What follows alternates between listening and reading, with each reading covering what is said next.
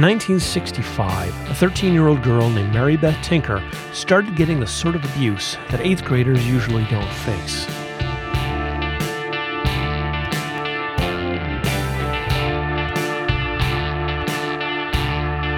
We started getting hate mail and people sending threatening mail and messages. A lady called on the phone and asked if it was Mary Beth, and I said yes. And she said, I'm going to kill you someone threatened to bomb our house on Christmas Eve. They threw red paint at our house. They'd always call us communists and send us, you know, postcards with hammer and sickle on it and say, "Why don't you go back to Russia, or China?" My mom, my mom would say, "We're not communists. We're Methodists."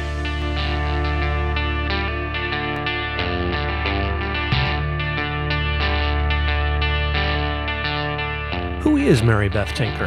And why would people be saying these terrible things to her? And why are we still talking about it more than 50 years later? Mary Beth Tinker was a kid who stood up and spoke her mind. Or maybe more accurately, she wore her heart on her sleeve. Mary Beth Tinker wore a black armband to protest the war in Vietnam to Warren Harding Junior High School in Des Moines, Iowa. She was suspended, her family sued, and the case took her all the way to the United States Supreme Court, where she helped establish crucial precedent about the free speech rights of students, something she fights for to this day. We thought it was pretty ordinary, actually, even to wear the armbands. I mean, we didn't, we had no idea that it was going to turn into, you know, a big, big deal. But it was a big deal. And ordinary people can make history too. I'm Ken White, and this is Make No Law, First Amendment podcast from Popehat.com, brought to you on the Legal Talk Network. This is episode two The Schoolhouse Gates.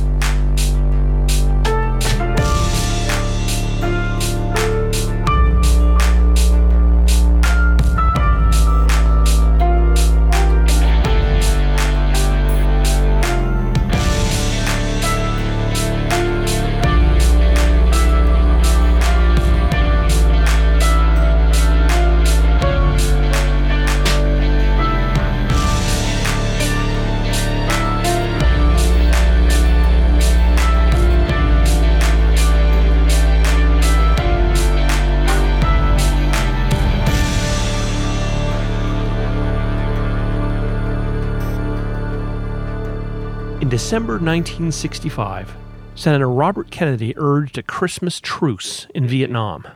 Quite frank about it, I, based on my two meetings at the National Security Council meeting, I thought that there was too much, which I said to Bob McNamara, that there was too much emphasis really on the military aspects of it. That uh, uh, I, I, would think that that war will never be won militarily. That uh, where it's going to be won really is a political war, and uh, there was a national protest against the war in Vietnam. The first national protest was November of that year, 1965. And about 1,000 U.S. soldiers had been killed by that Christmas. And so there was a truce being proposed, a Christmas truce by Robert Kennedy. And us kids heard about it, and we heard that some people were thinking about wearing black armbands after that national protest in Washington, D.C. that year. And so some of the high school kids at Roosevelt High School, and my brother John was at North High School, they heard about it, and I heard also. And so that's how we decided that we would wear black armbands to mourn for the dead in Vietnam and to support the idea of a Christmas truce. It only seemed logical to us. I think kids are pretty logical most of the time. Uh, because we were learning about peace and that time of year was about peace and love and forgiveness and we learned about that in church and by this time my parents had become quakers also. And in school we learned about democracy and the first amendment and speaking up for what you believe in. So it all kind of went together and and we were acting out all of the lessons that we had been taught in our lives one of the lessons Mary Beth Tinker's parents taught her was to speak up about important things. We were raised to believe that you should not only pay attention to what's going on in the world, but also weigh in on those you know events of the day and help to determine the direction that that the world is going and in that way, you end up making history that you'll be a little bit happier with maybe than what you would have if you said nothing and remained silent. But not everybody agreed with the Tinker's approach to parenting. Some people still thought that in school at least, kids should be seen and not heard. The school district learned of the planned protest, and on December 14, 1965, the principals of the district met and adopted a policy that said that black armbands would be forbidden at school and that any student who wore them would be told to remove them and if they refused, would be suspended. Notably, the school district didn't ban any of the other sorts of symbols that the kids routinely wore, like buttons for political campaigns, or in the case of one kid, the Iron Cross, a German military symbol. Suddenly, Mary Beth Tinker wasn't just an eighth grader faced with standing out and expressing herself. She was faced with doing that and breaking the rules. I was a very shy girl. I was in eighth grade, and I wasn't sure if I should do this. I certainly didn't want to stand out, and I just kept going back and forth and back and forth about it. But we had great examples in our lives of not only our parents who spoke up for what they believed in, but also the kids in Birmingham, for example, in 1963. We had seen them on television and how they spoke up for, you know, racial equality in Birmingham and and four of the the little girls uh, ended up being killed there that September 1963 by the Ku Klux Klan. So we had examples of young people, kids also, that spoke up and stood up for what was right, like racial equality. And we thought that was all part of democracy. So it was a combination of having great emotions about an issue and also examples in our lives of people who do speak up and stand up. And a number of those people were children and teenagers. So Mary Beth decided to wear the black armband to protest the war in Vietnam. She made it herself out of a length of black ribbon and attached it to the arm of her sweater with a safety pin. And on December 16, 1965, she wore it to school in defiance of the ban.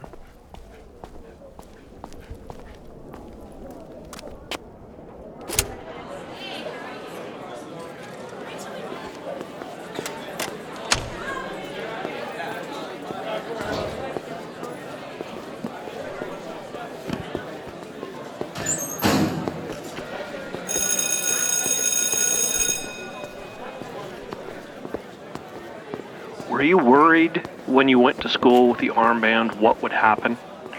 I was very worried and nervous, and I saw my friend Connie, and she said, "You better take off that armband. You're going to get in trouble." And the day before, Mary Beth's teacher had spent an entire class talking about how kids shouldn't wear armbands to school, which is ironic when you consider that the school's justification for banning armbands was that they would disrupt class. Mary Beth's armband didn't cause much disruption. Not too much happened in the morning, and then at lunchtime, some of the boys at the boys' table started teasing me and saying, I want an armband for Christmas, and things like that, but I ignored them as I always did. Her brother John didn't experience much worse.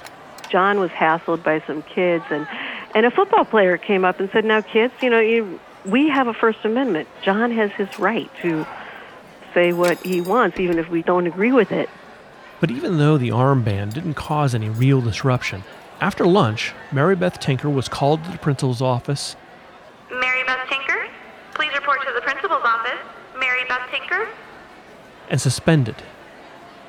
Mary Beth's father, and the father of another student suspended for wearing an armband, sued the Des Moines Independent Community School District asking for an injunction stopping the schools from enforcing the ban on wearing black armbands. They argued that the ban was a violation of the students' civil rights. The federal judge who heard the case dismissed it. He said that the ban was a reasonable measure to prevent a disturbance at the school. The United States Court of Appeals for the Eighth Circuit heard the case en banc, meaning that all the judges of that court considered it, rather than just a three judge panel. Those judges split down the middle on the question, they divided evenly. Then the Supreme Court agreed to hear the case, and in November 1968, they heard argument.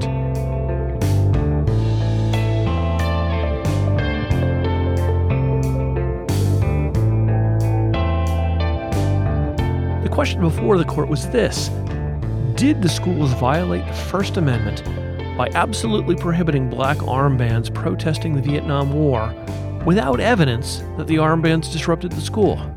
Or because they were schools, did courts have to defer to their judgment about what speech should be allowed? The school district really didn't offer any evidence that the students wearing armbands had disrupted class, and so a lot of the argument before the court was about whether such a symbolic statement was inherently disruptive, just because it took attention from learning. Here, from a recording of the 1968 oral argument, is Justice Byron White. The physics wouldn't make class. noise, it wouldn't uh, cause a commotion.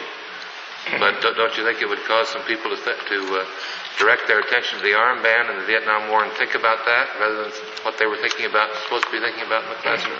The court hinted at where it was going, focusing on what a school would need to prove to support punishment of expression like Mary Beth Tinker's. Here's Justice Abe Fortas. If the record showed that uh, the wearing of the armbands uh, significantly or substantially or materially or whatever's the right word interfered with the business of the classroom, that is, communication between uh, teachers and students, uh, then uh, you would uh, say that uh, disciplinary action would be justified. On February 24, 1969, Mary Beth Tinker won the Supreme Court ruled 7 to 2 that the Des Moines schools did violate the First Amendment rights of the students by prohibiting the armbands without evidence that they actually caused disruption. This is what the court wrote in Tinker v. Des Moines. First Amendment rights, applied in light of the special characteristics of the school environment, are available to teachers and students. It can hardly be argued that either students or teachers shed their constitutional rights to freedom of speech or expression at the schoolhouse gate. This has been the unmistakable holding of this court for almost 50 years. The court explained that the First Amendment applies to schools just like any other type of government entity, and that schools need a reason to suppress speech, not just dislike of the message. The 14th Amendment, as now applied to the states, protects the citizen against the state itself and all of its creatures, boards of education not accepted. These have, of course, important, delicate, and highly discretionary functions but none that they may not perform within the limits of the Bill of Rights. That they are educating the young for citizenship is reason for scrupulous protection of constitutional freedoms of the individual, if we are not to strangle the free mind at its source and teach youth to discount important principles of our government as mere platitudes. In order for the state, in the person of school officials, to justify prohibition of a particular expression of opinion, it must be able to show that its action was caused by something more than a mere desire to avoid the discomfort and unpleasantness that always accompany an unpopular viewpoint. Certainly, where there is no finding and no showing that engaging in the forbidden conduct would materially and substantially interfere with the requirements of appropriate discipline in the operation of the school, the prohibition cannot be sustained. How important is Mary Beth Tinker's case? I talked to Frank LoMonte, who's a professor of journalism at the University of Florida College of Journalism and Communications. But when I interviewed him, he was still the head of the Student Press Law Center, an advocacy group that helps protect the rights of high school and college journalists. Here's how he described the Tinker case. Well, the Tinker decision really is the wellspring from which First Amendment rights in schools originate. The Tinker decision really was the clearest statement that the court has ever made that First Amendment rights do not end at the schoolhouse gate and at the start of the school day. And from that, decades of lower court case law have, have built upon it and have elaborated on where that boundary line between school authority and individual rights begins and ends. But without Tinker, you really might have a very different landscape entirely. Uh, I think Tinker really is the case on which all advocates rely for the proposition that First Amendment rights apply even on school grounds and even during the school day. That's the good news for student free speech. Here's the bad news. Since Tinker, the Supreme Court has steadily supported the authority of schools to restrict or punish speech over the rights of students. Time and time again, the Supreme Court has found that student speech falls outside of the protections established in the Tinker case. Perversely, that may be because Mary Beth Tinker's case was just too good in a lot of ways, when you look at the fact pattern of Tinker, it's probably the easiest kind of case that you can imagine for the judiciary. It is speech about a contemporary political issue of national and global importance, and it's a very passive kind of speech. It's, it's just a display of apparel, it's not even verbal. And so, in a lot of ways, if you were going to draw up a sketch of what the prototypical school First Amendment case would look like, you couldn't do much better than Tinker facts. In Mary Beth Tinker's case, there was no solid evidence that the armbands disrupted school. The school district barely tried to argue that they had. And the school didn't restrict all on campus symbolic expression. They singled out only one viewpoint opposition to the war in Vietnam, and they allowed others. And that sort of viewpoint, opposition to government policy that affects everyone, is at the heart of what the First Amendment protects. Other cases have proved much more complicated. For one thing, schools are much more shrewd now about creating a record showing that speech disrupted the school, and courts are much more likely to believe them the culture is quite different from the heyday of the Warren Court in which Tinker was decided. And really, ever since that time, what you have seen is a greater sense of deference to authority. It's kind of an unusual brand of conservatism. I mean, I, I hesitate to call it conservative because the conservatism that I grew up with certainly did not say that the government gets to tell you what you're allowed to think and say.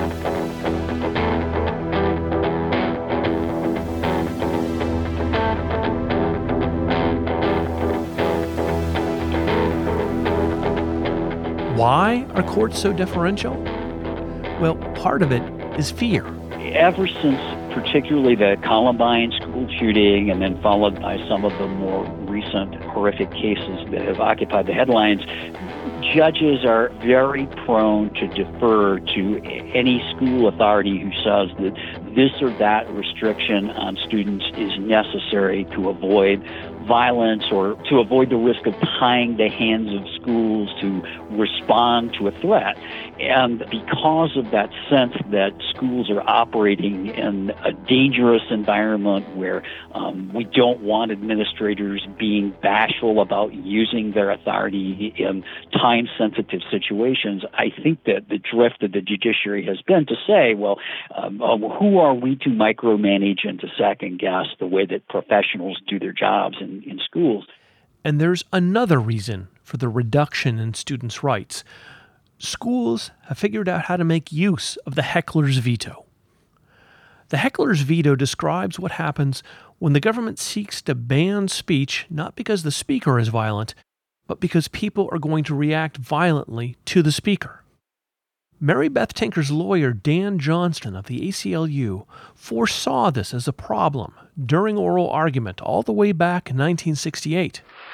I would like to make a distinction, if I may, between the an, an expression of, a, of an opinion which might itself disrupt a class, and the expression of an opinion which might cause someone else to disrupt the class.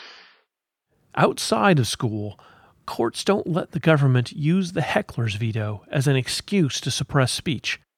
But in school, with the heightened concern about violence and disruption, it's a different story. It's definitely true that the Tinker standard, by its nature, contemplates judicial sanction to what's been called the heckler's veto. Um, outside of the school context, clearly the opponents of speech can't legitimately shut down speech by overreacting to it. And so, in the off campus world, if a speaker at the podium in a public park incites people to the point where they start causing a riot and damaging property in the park, we know who the wrongdoers are there. We know that clearly it is the vandals who are going to go to jail and it is the vandals who are going to suffer the consequences of government punitive authority. In school, it's less clear. I mean, certainly the people who caused the vandalism are going to get disciplined, but so might the speaker. Here's an example of the heckler's veto in action. In 2010, at a high school in Northern California, administrators forced students to remove shirts with American flags because they said the students were using those flags to antagonize other students celebrating the Mexican holiday Cinco de Mayo. The administration claimed that past confrontations had resulted in violence, and courts said that the school could do this, that it didn't violate the First Amendment rights of the students to be forced to remove American flag clothing because other students might react to it violently the federal courts said that was a permissible use of Tinker, that because there were people who would abuse the American flag in ways that would provoke people into responding violently to the display of that flag, that the school could shut down the display of the flag preemptively in anticipation of the violent result. And you know, I, I don't think that students themselves are making legal calculations based on this. I certainly don't think that there are students who are familiar with the Tinker Standard and are purposefully causing a disturbance in order to shut down people that they don't like. But I do think that schools are necessarily and understandably risk averse, and anything that even remotely portends violence these days is, is going to be shut down at the get go, even if the fear is pretty remote. In 2016 and 2017, we even saw the heckler's veto extend to college campuses when prominent universities canceled appearances by controversial speakers like Ann Coulter or Ben Shapiro on the grounds that their appearance might lead to violence. The problem with the heckler's veto is this it relies on the subjective reactions of listeners, not on whether there's something truly objectionable about the speech. The listener gets to decide, by being violent, whether or not the speaker is permitted to speak. Another issue that's steadily eroding Tinker's high watermark of First Amendment protection is the increasingly blurry line between what's on campus and what's off campus. In Mary Beth Tinker's case, it was easy. She wore the armband on the campus. But in the era of the internet, what's on campus and what's off? It's sort of odd to talk about the history of internet law cases because they're only about 15 years old.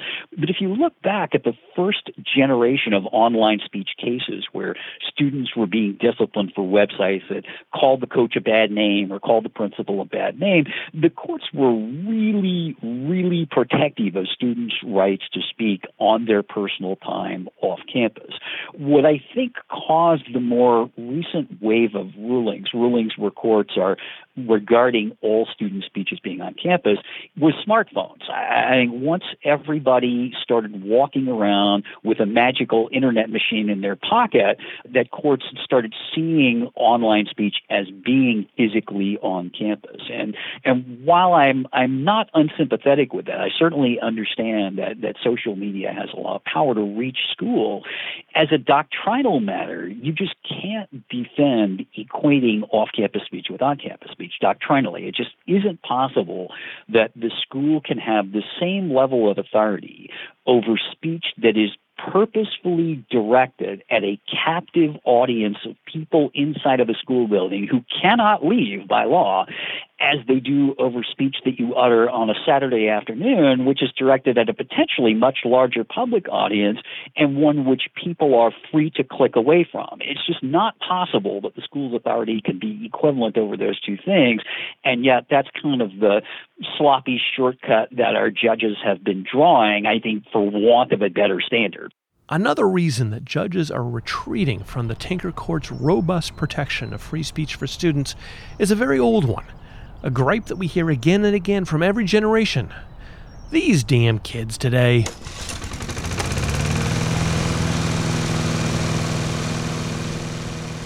you know, there was a, an instructive recent case that came out of the Fifth Circuit Court of Appeals, the Taylor Bell case, um, and this involved a student who recorded a, a rap video that he posted to YouTube off campus on personal time. And if you read the majority opinion in the Taylor Bell case, I think it could be summarized as sort of get off my lawn jurisprudence um, by by a judge of some advanced years who, who was saying uh, students are just more violent, dangerous, bad people than they've ever been before, and because they're just such bad people that schools need enhanced authority over their speech, and that's provably, demonstrably, statistically false. Uh, you know, by any objective measure, students of today are are better behaved behaved than their parents were, and schools are safer places than their parents' schools were. But because of this kind of get off my lawn jurisprudence, it's it's very challenging for advocates to win these cases.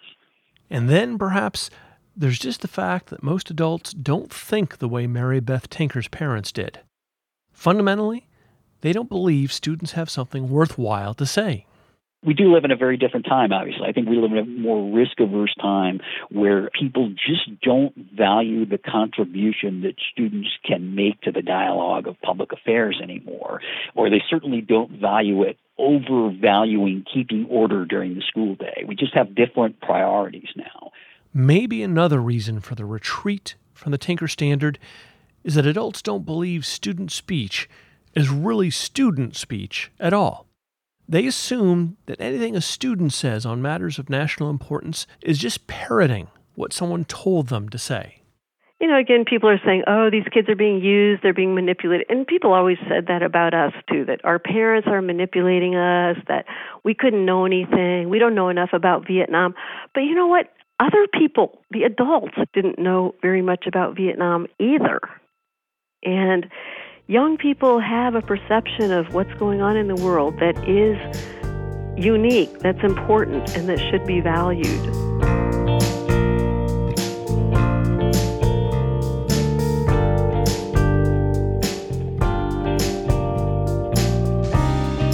It's discouraging that more than 50 years after Tinker versus Des Moines, students have narrower free speech rights, not broader ones.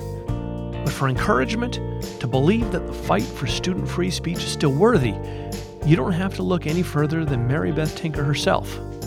After a career as a nurse working with children, she started devoting her time to something called the Tinker Tour, an educational program that travels the country and teaches kids about their First Amendment rights, because she believes they need those rights. So, my motivation to talk to young people about standing up for their rights comes from our case and my experience with our case, but also my experience with working with young people and seeing how the status of youth is not good. And kids, you know, they have problems. They're more likely to live in poverty, for example. They have infant mortality rate in our country is not good. They have homelessness, foster care, abuse. I mean, there are so many issues. Their schools, they don't have a lot of say over their schools and they don't have a voice in their lives generally. And so I started putting it together and thinking that these kids really need to start standing up for themselves and their own interests. And so, when I tried to get away with a piece of grumpy old man conventional wisdom that modern young people are indifferent, Mary Beth Tinker was there to shut me down. What is the bigger threat, the way you see it?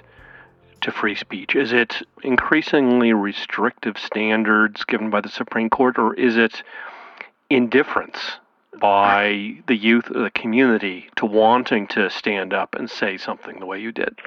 I have to say, I don't see indifference at all as I travel around the country.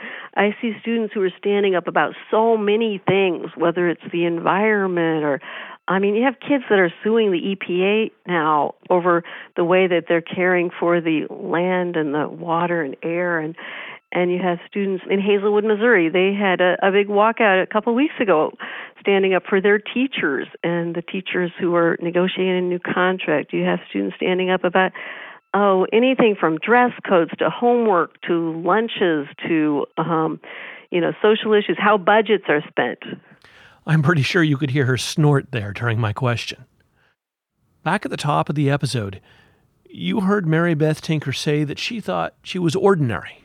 She's clearly not. But even if she were, freedom of speech in America relies on ordinary people, even scared kids, standing up. So, in my mind, it's a lesson as I talk to kids around the country today that you don't have to be you know, the greatest courageous hero of all time. You can be you. You can be a scared kid and nervous and have a tiny bit of courage and still do something, still, you know, make a difference in your way. And that's exactly what happened. Mary Beth Tinker is a First Amendment hero, and it was an incredible privilege to interview her. In this series of podcasts, I'll be telling you more stories behind important First Amendment decisions. If there's a case you want to hear about or a First Amendment question you'd like answered on the podcast, drop me a line at ken at popehat.com. That's P O P E H A T.com. Thanks for listening. You can find documents and cases mentioned on this podcast at popehat.com or legaltalknetwork.com. If you liked what you heard today, please remember to rate us in Apple Podcasts and Google Play, and follow us on Twitter or Facebook. Lastly, I'd like to thank our participants, voice actors, producers, and audio engineers for their participation. My guests, Mary Beth Tinker and Professor Frank LoMonte at the University of Florida. Bob Ambrogi for his read of the Supreme Court's decision in Tinker. Producer Kate Nutting. Executive producer Lawrence Colletti. And last but not least, music, sound design, editing, and mixing by Adam Lockwood. Excerpts from the oral argument in Tinker vs. Des Moines provided by Oyez, the free law project by Justia and the Legal Information Institute Cornell Law School. See you next time for episode 3 On the Job. I think the, the Supreme Court decision basically said you've got to be a good employee uh, and honor your your master.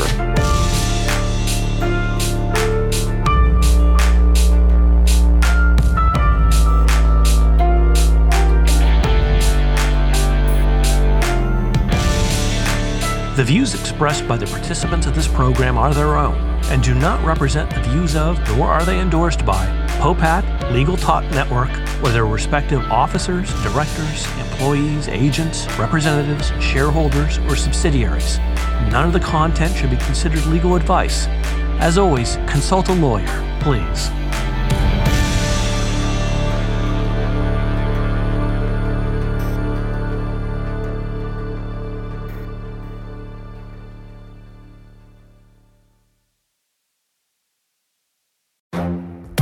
The Lunch Hour Legal Marketing Podcast, your resource for the tips and tactical advice you need to grow your business. Plus, keep up with the news and commentary you crave to stay one step ahead. It's hosted by me, Gyi Tsakalakis. And me, Conrad Saam. Every other week, we break down the issues holding back your marketing strategy and talk about the changes you need to be prepared for. Check out the Lunch Hour Legal Marketing Podcast wherever you get your podcasts or on YouTube.